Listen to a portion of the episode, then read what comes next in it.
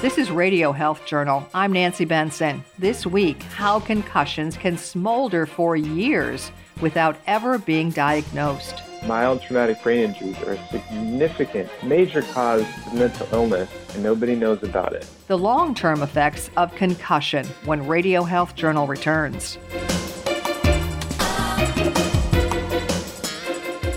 I'm Reed Pence, the producer and host of Radio Health Journal.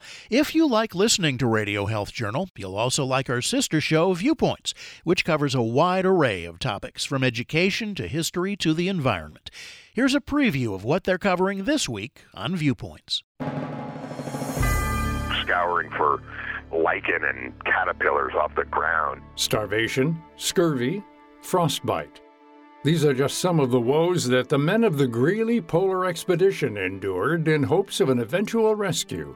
Then, today's young people, generally speaking, are more anxious than their predecessors. Why are some young adults going backwards instead of forwards? I'm Marty Peterson.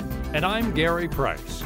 These stories in depth this week on your public affairs magazine, Viewpoints. Listen to Radio Health Journal and Viewpoints on your favorite radio station. And subscribe and listen anytime on Apple Podcasts, Google Play, and Spotify. Also, follow us on Instagram and Twitter at Radio Health Journal.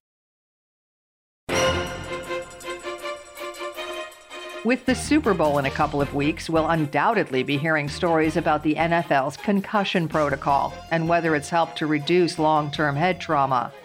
But it's not just pro football players who need to be concerned about concussions.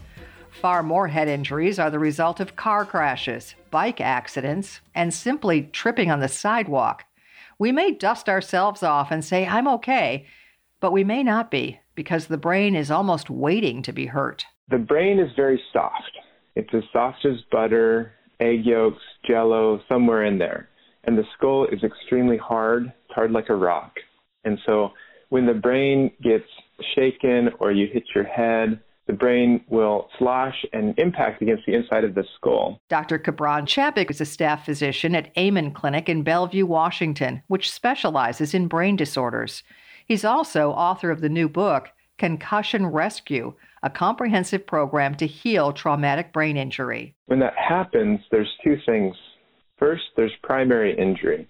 So the blood vessels are torn, brain cells are damaged, and they're swelling.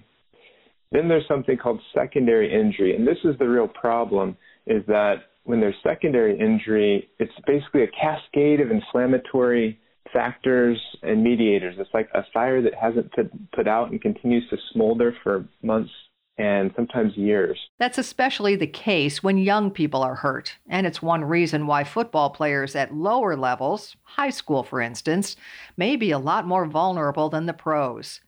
Concussion protocols aren't nearly as well followed. Dr. Ginger Yang is principal investigator at the Center for Injury Research and Policy at Nationwide Children's Hospital in Columbus, Ohio, and associate professor of pediatrics at The Ohio State University College of Medicine. Concussion is a different from other injury.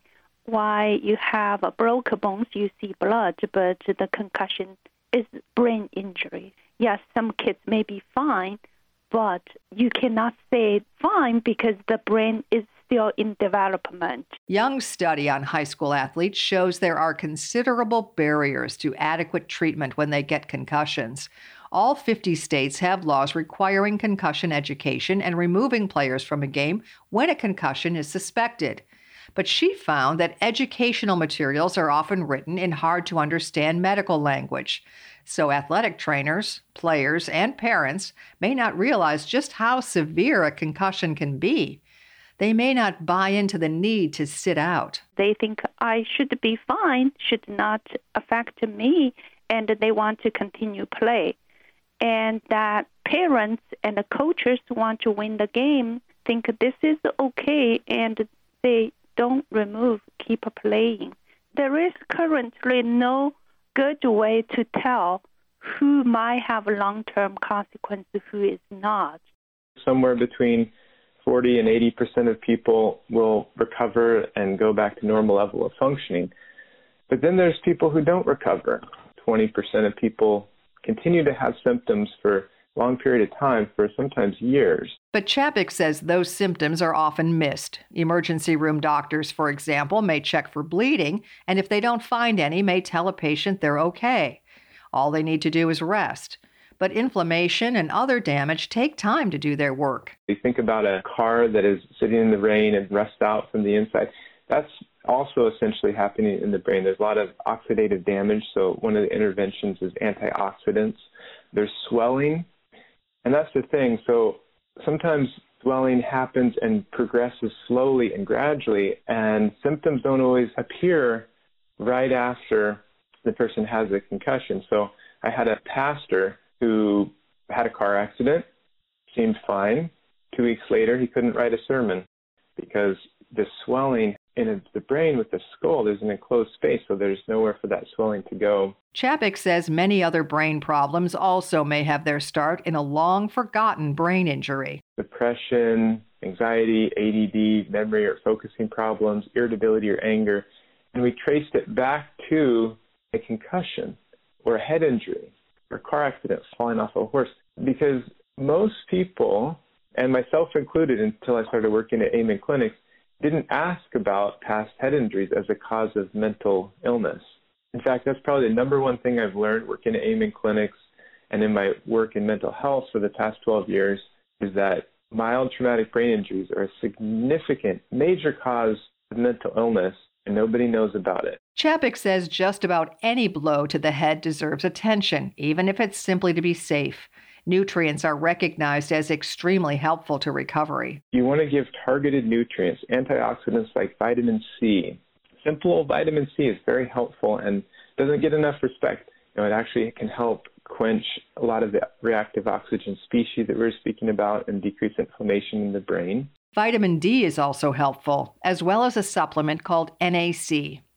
And while doctors used to advise rest in a dark room, today Chapek says a concussion patient might want to do the opposite get out and exercise. Exercising actually increases blood flow to the brain that need healing, and it also increases BDNF, which stands for brain derived neurotrophic factor. This is like Miracle-Gro for the neurons. And exercise is the best way there's still a lot about concussions we don't know. The brain has long been the black box of the body, whose workings we can't see and don't understand. But the more we find out, the more it becomes clear that concussions can have extremely serious consequences years down the road. Dr. Gibran Chapek's book, Concussion Rescue, is available for pre order on Amazon. You can find out more about all our guests on our website, radiohealthjournal.org. Our studio producer is Jason Dickey. I'm Nancy Benson. Radio Health Journal returns in just a moment. 2019 was a year of important discoveries about Alzheimer's disease and other dementias. Making news this year, researchers learned that Alzheimer's risk genes are different in men and women. This could help explain why two thirds of people living with Alzheimer's are women. Other studies in 2019 found that vision and hearing loss may increase dementia risk, especially when both sensory impairments are present. There are also new discoveries about lifestyle, according to Dr. Keith Fargo, Director of Scientific Programs and Outreach at the Alzheimer's Association. A healthy diet and regular exercise are good for your overall physical health. But researchers have also found that they can reduce your risk for cognitive decline and dementia.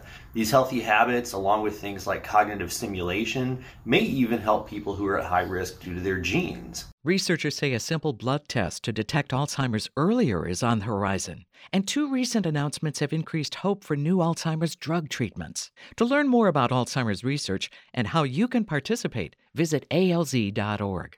Of the 358 million people who live with asthma worldwide, it is estimated that 10% have severe asthma. People with severe asthma struggle to control their symptoms, like chest tightness or difficulty breathing, despite treatment. Some severe asthma cases may be caused by increased levels of a white blood cell called an eosinophil, which can be determined by a simple blood test. Many may not realize their asthma is considered severe and continue to live with symptoms. Tanya Winders is the president and chief executive officer of the Allergy and Asthma Network. So many of us take the simple act of breathing for granted. As an advocate and mother of children with asthma, I have seen how the condition disrupts everyday life. Many with severe asthma live in fear of being unable to breathe or their next attack, which can be terrifying and fatal. Each attack puts patients at greater risk of another. If you're not able to control your asthma, speak with a doctor to learn about treatment options. For more information about severe asthma, visit allergyasthmanetwork.org. This spot has been sponsored by GSK. What are you going to do with your old car? You can try selling it, you could junk it, or you can donate it to Heritage for the Blind. Your car will be towed away for free and your donation is tax deductible. Just call 1 800 835 1478. Heritage for the Blind accepts cars, vans, trucks, and boats. It doesn't matter if your vehicle runs or not, it will be towed away for free, and you'll be supporting those that need help. Heritage for the Blind is a nonprofit organization that helps the visually impaired live fuller lives. Call right now to donate your car, and as a special thank you, you'll receive a free three day vacation voucher to over 50 locations. Call Heritage for the Blind right now. Call 1 800 835 1478. Donating is easy, and your vehicle is towed away for free. Plus, you'll get a free vacation voucher for donating. Call now 1 800 835 1478. That's 1 800 835 1478. And that's Radio Health Journal for this week. Radio Health Journal is a production of MediaTracks Communications. Follow us on Twitter, Facebook, and Instagram to learn more. And check Apple Podcasts, Google Play, and Spotify for a library of past programs. Plus, you'll always find previous segments and information about our guests at radiohealthjournal.org. Join us again next week for another edition of Radio Health Journal. Coming up next week on Radio Health Journal. The problems in ADHD arise from being desynchronized based on a late sleep pattern that's prevalent in about 80%. Could ADHD be a result of disturbed sleep and circadian rhythms? Then, if you're sick with the flu tomorrow, will you go to work anyway? It depends on your boss. These workers see their managers coming into work sick, so they feel obligated that, hey, if my manager comes to work sick, I can come to work sick. All that and more on Radio Health Journal.